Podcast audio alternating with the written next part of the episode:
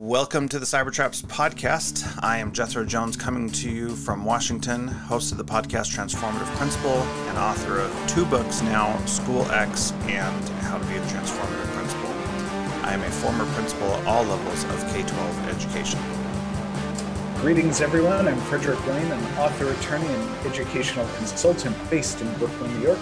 I'm the author of 10 books, including most recently Cybertraps for Educators 2.0 raising cyber ethical kids, and cyber traps for expecting moms and dads. Jethro and I have teamed up to bring timely, entertaining, and useful information to teachers, parents, and others about the risks arising from the use and misuse of digital devices. Over the coming weeks and months, we'll be talking to some of the world's leading experts from the fields of education, parenting, sociology, and cyber safety. Join us as we look at what it takes to better navigate our increasingly high tech world. For more information or to donate to our work, please visit centerforcyberethics.org. The Cybertraps podcast is a production of the Center for Cyberethics, a 501c3 independent, nonpartisan educational institute dedicated to the study and promotion of cyberethics as a positive social force through research, curricula development, publishing and media, professional training, and public advocacy. Greetings there, Jethro. Well, happy Monday to you, Fred. Mm. Well, it is not a bad one. Any day we get up and get to talk to each other about this stuff is all good. So here we are.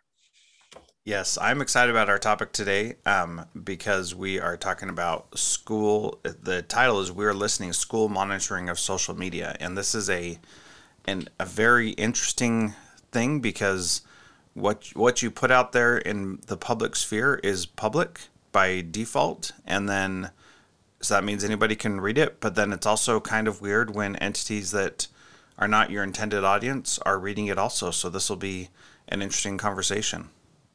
Well it, you know as i dug into this in preparation for the show today it was really interesting to see how many different layers there are to this particular onion. You yes. know so i hope that people really get a lot out of it. Um, so to start with for our topic today um, and and i think this is where you as a former frontline educator really can be informative is is to talk about some of the motivations that schools would have to do this kind of monitoring and we've talked about some of these topics but dive in yeah, I think the two big things that always come up are student safety first and school safety second. And I've gone on numerous rants about this whole safety thing that, you know, I won't go into completely now. But what I have seen is that the the purpose is and we do a lot of things in the name of safety even if they aren't necessarily keeping us really that much more safe. Um, and so there's a lot of theater around it. There's a lot of we're mm-hmm. doing this to keep everybody safe. For example, at my daughter's current school, when I uh, go to pick her up um, from school in the middle of the day or something, they do not let me into the building. And they have a little buzz in system that you ring the little bell and then they ask you what you're there for. And instead of saying, Come on in, we're happy to have you here, parent, they keep the door closed and they say, We'll send her out. And just that little tiny piece there makes you they do it to keep the school safe and keep people from coming in when they're not supposed to but it also feels hostile to me. It makes me feel like they one don't want me there and two think that i'm a threat because i'm coming in the front door. And those types of approaches just have never made any sense to me but that's a physical representation of it. But then the digital representation of it is that they're looking for things that could be getting people to um, find ways that, that people might be threatening or harming themselves or the school. And and really that is just too much to ask a school to do first and foremost. And yet there are laws that are asking them to and there are policies that are expecting them to and it's it's really unfortunate. Now will you talk about the political and religious orthodoxy? Because i'm curious to hear your thoughts on that. Well and i think as we have repeatedly said that these are issues up and down the spectrum right? Mm-hmm. you know in terms of the kinds of debates that we're having in this country but one of the things that pops up time and time again in the teacher cases that I work on are instances in which schools are looking at the social media posts of their educators and making judgments about whether or not those statements align with the values of the school district or of the community. And we've talked about this many times, and it's absolutely clear from the case law that if schools are concerned that the public comments of an educator are causing disruption in the classroom or lessening the effectiveness of that educator in that community. So again, we can come up with scenarios, mm-hmm. you know, throughout the spectrum. Then they're entitled to take action on those public statements. But the problem is when school districts are looking at things that may be public but have the feeling of privacy. So, for instance, a closed Facebook group, you know, technically those are public statements if someone wants to share them with the school administration but it isn't necessarily something the school administration would stumble across if they looked at someone's feed. Mm-hmm. So you start to get into some gray areas pretty quickly. And actually, one of the things that turned me on to this topic for today, Jethro, was the fact that a school district retaliated against a parent in exactly that kind of scenario. I know. You know, where the parent had said something to other parents, and then they actually called up her employer and got her fired. Yeah. So this stuff is really open to abuse. It it certainly is. And when you have a a person in a position of power like a superintendent or a school board member who is saying that this parent is saying or doing something that we don't like and is is threatening us. And part of the challenge is that we have turned um, speech into violence which is really unfortunate. Also because if you have an opinion that goes against what the the person in power wants, then you are being violent or threatening towards them, even if that is not the case. And I say that because right. I've actually seen it. That there was a parent uh, that I've experienced who was upset with what the school district was doing, and there was a lot of hubbub at district office about this parent threatening the school district because they didn't agree with us and there was there was no credible threat in what they said but the district acted like there was, and uh, and by district I mean the uh, superintendent and assistant superintendent and some of the principals in the district were saying this is this is an example of the parent going crossing the line and saying threatening things. And and that was not the case. They felt threatened because their inappropriate behavior was being called out. And, and there's a difference there right? Which is terribly threatening. I mean, no, I look, hate it when I, that happens. As we all do. Yes. What, no matter what situation. we're in. Well, look, I, I think that you know this idea of orthodoxy, right, is one that we're grappling with in this country right now. You've got these uh, pieces of legislation that are trying to restrict what can be taught and how it can be taught. There's issues around books and mm-hmm. book banning that is disturbing. Um, you know, there's concerns over whether points of view are being suppressed.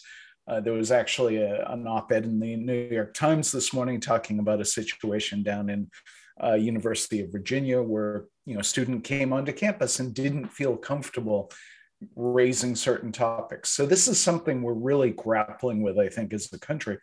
But the question that we're really confronting today, Jethro, is what ability does a school district have to monitor and use the information that they find on social media to deal with personnel, to deal with students, and to deal with parents?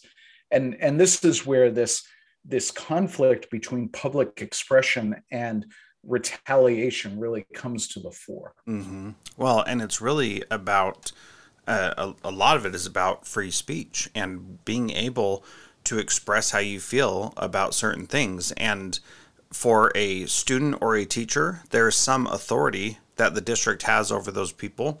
But in the case of a parent, the district has no authority over that person whatsoever. And in fact, it should be the other way around because the parent, by paying their taxes, is paying for the school board and the school district to operate, at least in a small part. So even though. Well, and even more directly than that, the fact that the parent is entrusting their child to this yes. organization and to these individuals legitimately gives them a voice right, right, in terms of what is going on now just let me drop a footnote here that I have some issues in terms of, you know, schools having to deal with potentially hundreds of vetoes, right, for for specific decisions that have been made. There's there's a complicated piece to that as well. Yeah. But that's another topic for another day. I think in terms of our conversation today, the question is, you know, how far can schools go, and what are the risks, obviously, when they do so? You raised the First Amendment concern. Uh, there's also invasion of privacy. There's abuse mm-hmm. of power. Some of these other things we're talking about. That being said, there's so much fear out there. There's so much concern over what can go wrong in the schools, and some of it's intellectual, but a lot of it is physical. Right? Mm-hmm. Are there are there children who are going to harm themselves? Are there children who are going to harm other children? And God knows we have enough examples to justify some concern mm-hmm. you know, which is why you actually see federal legislators starting to look at this as a potential area for regulation. Yeah. Well, and I think we should highlight this story from Michigan about the the mom who was fired from her job and talk a little bit well that's more. the one i was referencing yeah, yeah. let's talk yeah. a little bit more about that to bring some some context to it because it's a good example of what sounds to me like overreach and sounds to the courts like overreach since the district had to settle with this mom. So it was in Rochester, Michigan, and Elena Dinverno, I don't know if I pronounced her name correctly or not, but she she said that she had posted some stuff in what I believe was a closed Facebook group, not just on her mm-hmm. feed, but a closed one. And then uh, the school district, somebody from the school district called her boss, and then she was terminated. And that is a crazy thing that I, I can't even fathom how that all came to be. but yeah. the the news story does not include much of that. So, um, so then well, she, and we could yeah we could dig into more detail, but but yeah, the crazy piece on this Jethro is that the employers went along with this, right? And and so what she had to have said must have been very alarming or bothersome, and must have been enough for the for the school district to for the employer to say, yeah, that's bad. But that's the crazy part is that the employer would say, this is bad enough that we're going to fire her from her position in um, in our in our business, which the uh, the employer is Blake's Hard Cider. So it's not like it's a it's not like it's a public service entity and that conduct is unbecoming of you know, like a charity or something like that. Like right, and she's not a national security threat or anything. Right, like some of those things you could okay, that makes sense, but but Blake's Hard Cider is firing her, and we don't know what her role was there or anything like that. But um, but her basically her advocacy over school policies during COVID is um, doesn't seem like a reason why you would would fire someone. Well, I, I I agree, and I I think we're to be fair to this whole scenario. There's probably more information that would be useful for yeah. us to really parse this out. But one of the things you can infer from the initial reporting that I dug up was that. Um, the idea of collecting information from other parents and trying to solicit videos of different aspects of the school district's behavior mm-hmm. is probably part of what was going on you know in the sense that and and i'm not saying this reflects well in the school but it seems like ms. Dinverno is was viewed as an organizer you know of this protest against what the school was doing. And you know depending on how she worded things you as a as an educator could imagine how people might feel threatened. Mm-hmm. um, as you say maybe they were just being called out for their own you know flaws as administrators or there was a policy disagreement which certainly seems to have been. But how all of this unfolded you know on the facebook group is relevant obviously to the reactions of people.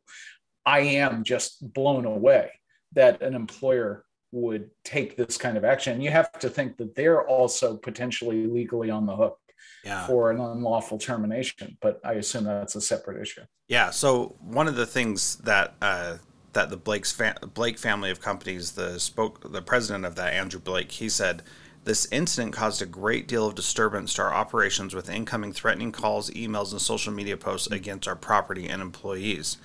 And this is where the, the vicious cycle of escalation comes in, where you know parents are upset with the school district, so they rally and get people to send bothersome emails and maybe threatening emails or social media mm-hmm. posts to the school district. And then obviously the other side is now attacking her personally and doing the same exact thing. And this is where, you know, when we get into these power struggles or these tugs of war where you you just have to one up the next person, it just leads, especially in social media, to just a nightmare that doesn't have to be that way. Well, it doesn't have to be that way, but it has emerged to become. It, it sure way. has. And this is this is really the core theme of the rise of the digital mob, right? Mm-hmm. Because at some point, this agreement that took place between Ms. DeVerne and the school district would have been geographically limited. Mm-hmm. It would have been limited to the people in that school community. And the resolution of that debate, that discussion, that disagreement, all these good D words, would have been, you know, amongst the local folks. But the problem is now, of course, that for the last two decades, we, or more actually, we've had the ability to galvanize people across the country or even around the world to our outrage to our point of view that we're you know trying to convey and so it has amplified and magnitude the scale of every disagreement mm-hmm. and and you're absolutely right that or the the president of that company is absolutely correct they were probably getting threats from way outside of Michigan. Yeah, yeah. You know, to people who couldn't find Rochester on a map. no kidding. and to be fair, I mean, I couldn't either. That's right. I mean, uh, thankfully, Google and Apple Maps make it really easy to find something on a map now. But a paper map, no way. But a digital map, I could sure find it and and do something about that but but the point being that what interest do you have in this disagreement in this school district what's your investment apart from some social media fueled outrage that resonates with some belief or value you have right? So in a sense and this is a question we should all be asking ourselves a lot more frequently what what fight you know do i have in this? Mm-hmm. you know what what dog is is fighting for my position on this particular thing? Why do i have to say anything? Well and and this gives credence this fuels the argument of why schools should be monitoring social media posts because they want to protect their community and their the way they're doing things and and just going down this path says, yeah, we need to make sure that we prevent people from saying these things because we don't want to get a a tweet storm or a firestorm of uh, an internet mob coming after us and then have to deal with everything that comes with that. Um, well, that's actually a good illustration, though, of the dynamic here, right? Because mm-hmm. if if Ms. DeVerne and her colleagues or or her social circle were on a closed Facebook group, then they were much less likely to generate the kind of you know digital mob uh-huh. because theoretically that is a closed local group of people. You can you know geolocate these groups and make it you know, I have to offer permission to get involved and so on and so forth. So that suggests that the school again overreacted to what was going on because the likelihood of spread was much less. That being said, if you've got something that's happening on Instagram or Facebook more openly, then yeah, that creates a real risk of what you're talking about. And companies worry about this all the time. Yeah. And and for good reason because these things do happen. And so it makes it challenging to know when you should uh, try to stop that and what it could escalate to, which could include um, hacking of the school system and and we know that those systems are not the most secure in the world because they're they're not paying two million dollars to an IT firm to ensure that it's secure all the time. So those are those are challenging things that districts definitely have to try to figure out and balance whether or not it's it's really an issue that they need to to stop you know? And and the other part of this is how can you facilitate discussion around those things? And and so that a, a lot of times people just want to be heard. And so they don't get heard and so then they resort to social media stuff. And and that if you if they were heard maybe those things wouldn't have happened. And so you could curtail that by calling them on the phone. Crazy. And because you know their name on social on Facebook specifically and you know they're in your system. So you call them up and say hey I saw this post and I want to talk to you about it. What's going on? And that would be a way to really uh, fizzle things out if you approach that appropriately which um, is also a time consuming thing that people need to do. But you're still you know going and looking at what their posts are. Well exactly. And that absolutely right. And and so what school districts need to do obviously is to weigh the pluses and minuses here of doing this because it is an alienating thing inherently mm-hmm. it's alienating for the students to feel like they're being watched and monitored even if there are more compelling reasons to do so it certainly alienates parents and it creates an atmosphere of distrust vis-a-vis the staff and teachers mm-hmm. and and everybody feels like if we if we post anything, somebody's going to be watching. And so that chilling effect of of not saying things that are going wrong, of not speaking out about things that are bad that are happening that shouldn't be happening, it makes it very difficult because if they can fire a parent from her job that's not even in the school district, what can they do to me as a teacher? well, I think we've talked about that many yes. times about what they can do to teachers. That's that's a huge and very clear issue. Um, so let's talk a little bit about the different kinds of content that could theoretically be monitored.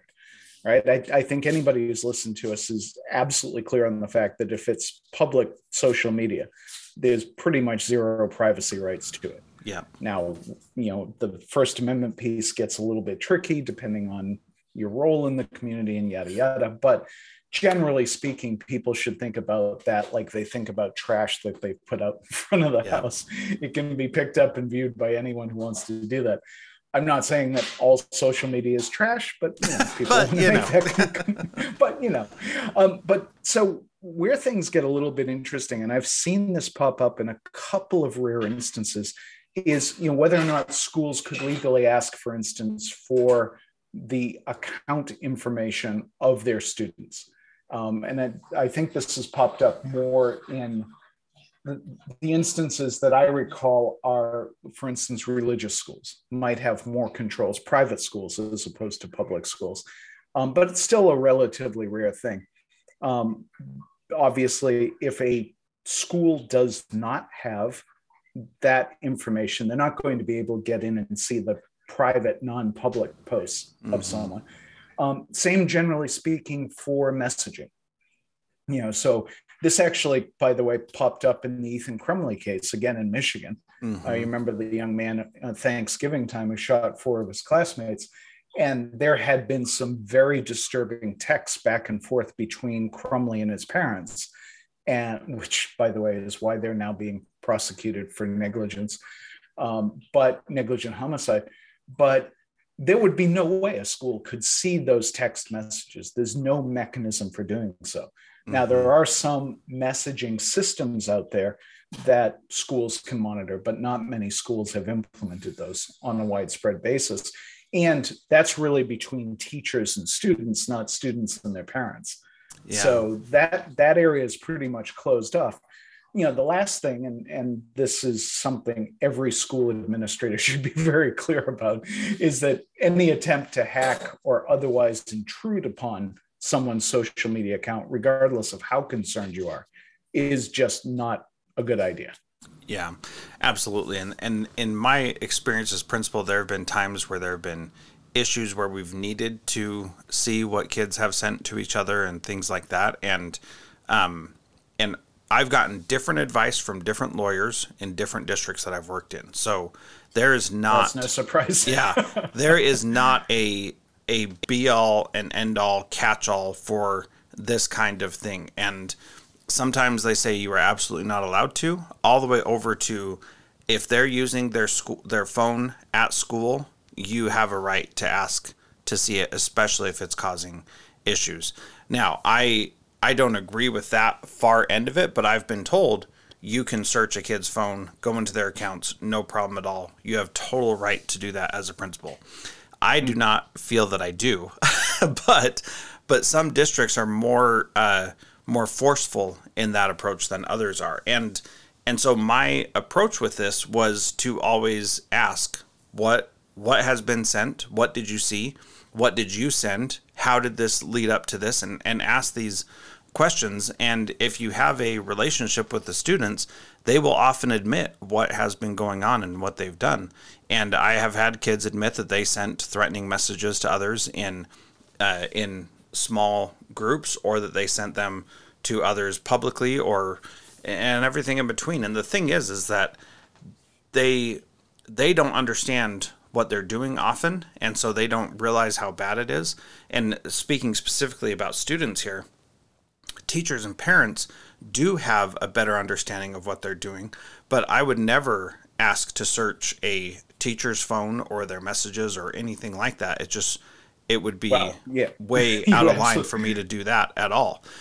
So well, without a search warrant.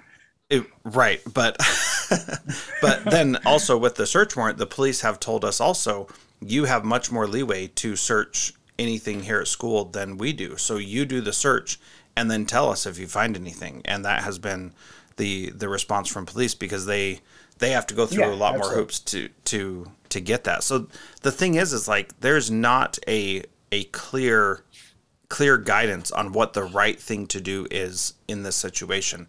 And that makes it really tough for school leaders to make that decision when the time comes. It's complicated. And, and I would say to you that at some point we should do an entire search and seizure yeah. uh, podcast because, you know, the thing is, you're raising these fascinating questions because if you have an articulable suspicion as a principal that there's some evidence of wrongdoing on a student's phone, you can request to look at that phone. And some things will be readily available to you, assuming the phone is not locked. Right. If yeah. the phone is locked, do you have the right to hold it up to the student's face or make them put Yikes. their thumb on, yeah. the, on the phone? You know, so that gets a little bit tricky. But then when you go into a phone like that, once it's open, text messages are readily viewable. But mm-hmm. the minute you run up against a service which requires a separate password entry, mm-hmm. then you get all of these same issues again in terms of how far you can go with that search. Yeah. And and and that, you know, can you force them or coerce them or ask them to unlock and whether you should or not? And my approach was I shouldn't because it's not that that's beyond my scope as a principal, I would say. But I know that not every principal agrees with that, and not every yeah. teacher does either. Well, it's interesting just because there's relevance to these issues on a global scale as well. That one of the things I've been following is that um, journalists in Russia have been urged to strip away any biometric entry mechanisms from their phones mm-hmm. so that their faces or their fingerprints can't be used to get into that content.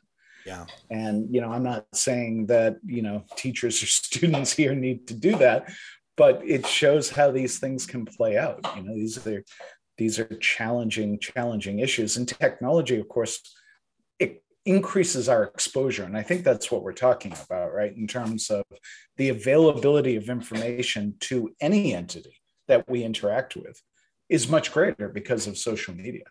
Yeah, and it certainly is. And and one of the other things that I want to talk about here is the, um, so we talked a little bit about the invasion of privacy. We talked a little bit about the chilling of, of speech, and I I want to go into also the abuse of power against teachers and students and parents that it can exist, and certainly getting a person employed from their private employment is eh, a, is an example of, of that abuse of power.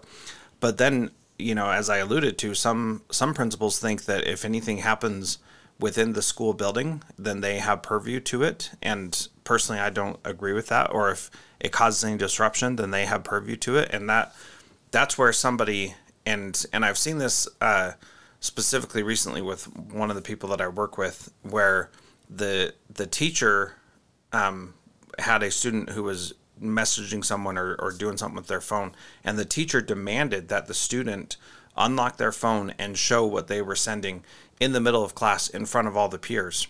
And that is just a recipe for disaster. You never want to put someone in the spotlight in front of their peers and and set them up like that. And that was, you know, a really uh, frightening situation that didn't need to escalate the way that it escalated because that could have, you know, if the kid sent something and then deleted it on their end, you know, that's that's one thing. But you know, you've you just can't put yourselves in yourself in that kind of a position where you're in a power struggle in front of peers because the kid will always be willing to go further than you should be willing as the adult. yeah, you know, I, I think that's a really good point. I think how schools do this kind of monitoring is truly important. Mm-hmm. You know, mm-hmm. that what you're talking about, that kind of personal embarrassment is just such a terrible way to do anything. The only good response I ever saw to that was an April Fool's video that popped up at one point where a teacher had a policy that anytime a student received a phone call during class, the student had to put it on speakerphone. Uh-huh. So they they rigged it up so that one of the female students got a fake pregnancy test report called into her phone. And the teacher, you see the teacher in this video, like, turn it off, turn it off. I don't want so you know the the kids sometimes get pretty clever about this but getting back to our topic yeah the abuse of power right? We, we talked about the parent having to grapple with that vis-a-vis the school district. Um, there are going to be plenty of teachers who claim that their firings were an abuse of power because schools were going through their social media monitoring what they're saying. Again this dance around the first amendment and the limits of speech vis-a-vis their role in the community and you know, as far as students go, we've got that recent case of uh, Brandi Levy, uh, mm-hmm. who was the cheerleader who made inappropriate and shall we say fairly scatological comments on Snapchat and got punished for it because the school was shown you know what she said and they felt that was inappropriate and they canned her from the team. Mm-hmm. and you know she took it all the way up to the supreme court and won. Yeah. So you know schools do need to be conscious of the fact that they can overstep with this stuff. Yeah and it's really easy to also because in the heat of yes. the moment you can you can think that something is a bigger deal than it actually is which every time the district loses somebody did that. I mean that is that is exactly what happens is that somebody said i can't do this. Now there are different ways to to get at this information. You know you can just be perusing social media yourself and see it for sure. Um, you can have parents or other people send in what they see take screenshots of it and send it in which um, which is which is frustrating if you're the one who gets ratted on right um, but then they, right. the, one of the most common things that, that schools do is they have so- software and artificial intelligence that just monitors everything that is said. And especially in situations of self harm, that is, you know, we want that to happen so that we can help those kids who are struggling. But there are other ways that you can that you can set that up to flag different things besides self harm. And so those are, you know, the the way that that that happens but then the IT and human resources departments in schools are, you know, are doing this kind of stuff on a regular basis and mm-hmm. flagging sure. things that are happening and paying attention and calling people in to talk about what they saw on there. And some school districts do it more than others, but the tools all exist and every everybody should know if you're using a school district email, you should not expect any privacy whatsoever. you should expect that it's everything is going to be read by some sort of artificial intelligence at some point. Well, absolutely right, or or even potentially a human being, right? Which, you know, a non-artificial intelligence. Yes. I guess. We well, look, I think there's some really interesting stuff happening with this, and it's it's a little bit challenging, as is often the case, because you know there's an inherent geeky appeal to some of this mm-hmm. like oh wow they can do that that's really cool and then you sort of step back for a minute and you start to think about some of the social political you know privacy implications of what's being done so by way of example um, you know, a lot of comp- a lot of school districts are interested in outsourcing this kind of surveillance to third party vendors. And if you go through the show notes, there's a bunch of mm-hmm. articles that list various um, list various people. And one of the technologies that is pretty widely used is this concept of geofencing.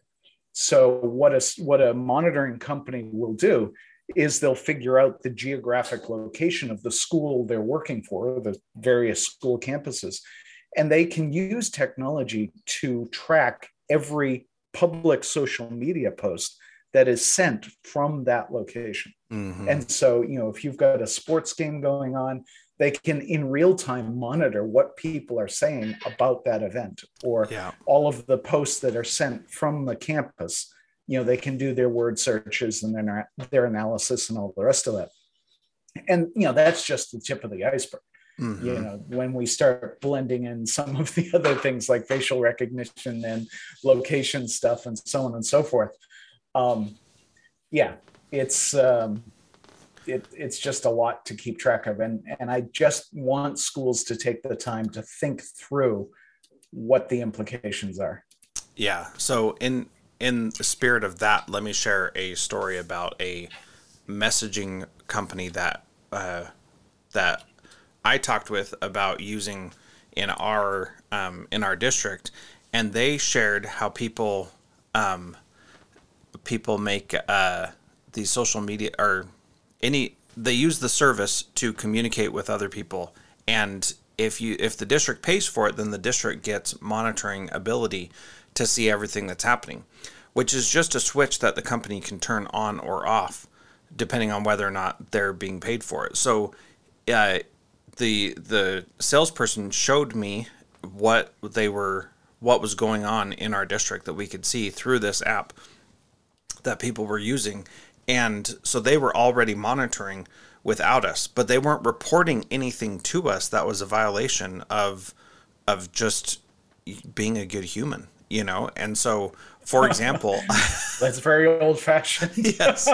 So so they were they you could see what was going across and there could have been threats that went across this there could have been inappropriate messages that went across this and because yeah. we weren't paying for it the company was not going to notify us of anything that was going on. And there was a clear violation of one of our policies that I saw in the two minutes that I happened to be looking at this report. I could see that a teacher sent out something that violated a policy to yeah. specific students. I could see who the students were.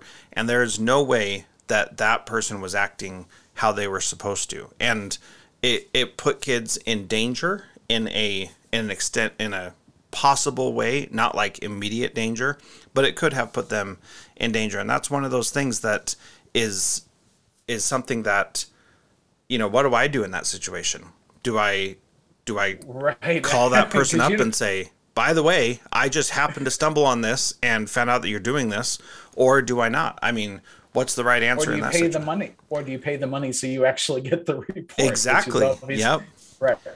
Yeah. So well, that's challenging. You know, that, that's it is very challenging and it raises this question which i think is a good thing to to wrap us up on which is do you think that the federal government should be mandating this kind of surveillance yeah, absolutely not i mean well, well, wait, we have more to talk about. so the reason I asked that question though is because most recently, and I don't know if anybody has done this before, but most recently in 2019, uh, Senator John Cornyn from Texas, extremely conservative senator, uh, sponsored a piece of legislation.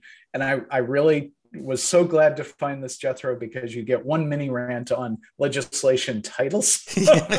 so it's the Response Act. And what is the Response Act, Jethro? it is the Restoring, Enhancing, Securing, and Promoting Our Nation's Safety Efforts Act. What? That's actually reasonably grammatical. so maybe we can't yell at them too much. Yeah. But the point is that they're trying to develop, or they were trying to put together a variety of different student safety provisions organized around various technological topics. And one of them was called Children's Internet Protection. And the idea was that um, it would require school districts, and districts love being told to spend money like this because yeah. it probably wasn't a dime in the legislation exactly. for it. Yes, I, hey, I was on the finance committee. um, so, in any case, to invest in programs that detect, quote, online activities of minors who are at risk of committing self harm or extreme violence against others. So, this really would have been a big boost to this third party monitoring mm-hmm. industry. And the, you know, we we have great debates about the level of effectiveness, but but clearly Congress has some interest in this, although this legislation has not really gone anywhere yet. Yeah, and and this is something where should states or districts have rules and policies and procedures around this? I would say yes, that makes more sense. But the mm-hmm. problem with it being at a federal level is that the federal requirements cause so much additional work and money and everything on top of what you're already doing and it is it is just really really difficult. Anything anything that ever comes out new from the federal government is you know it's it's do this one little thing but it takes this much to do that one little thing and that is really where where the challenge is and so states have a much better idea of what's happening in their states and and i would say can have a better idea of what kinds of things to require based on what they've experienced and that's where when it when it's a federal thing, then it becomes very challenging to to manage, and it requires usually mm-hmm. numerous people to be touching it. Which, well, no, that's absolutely true. And I come at it from the perspective that there are some national values that mm-hmm. I want a federal government to be involved in and promoting and so forth. But there's clearly a lot of things that do work better at the local or state right. level, and finding that balance is is the key. I will leave on one small mini rant, which is that I will say to any school district, and I will encourage parents and teachers to inquire about this.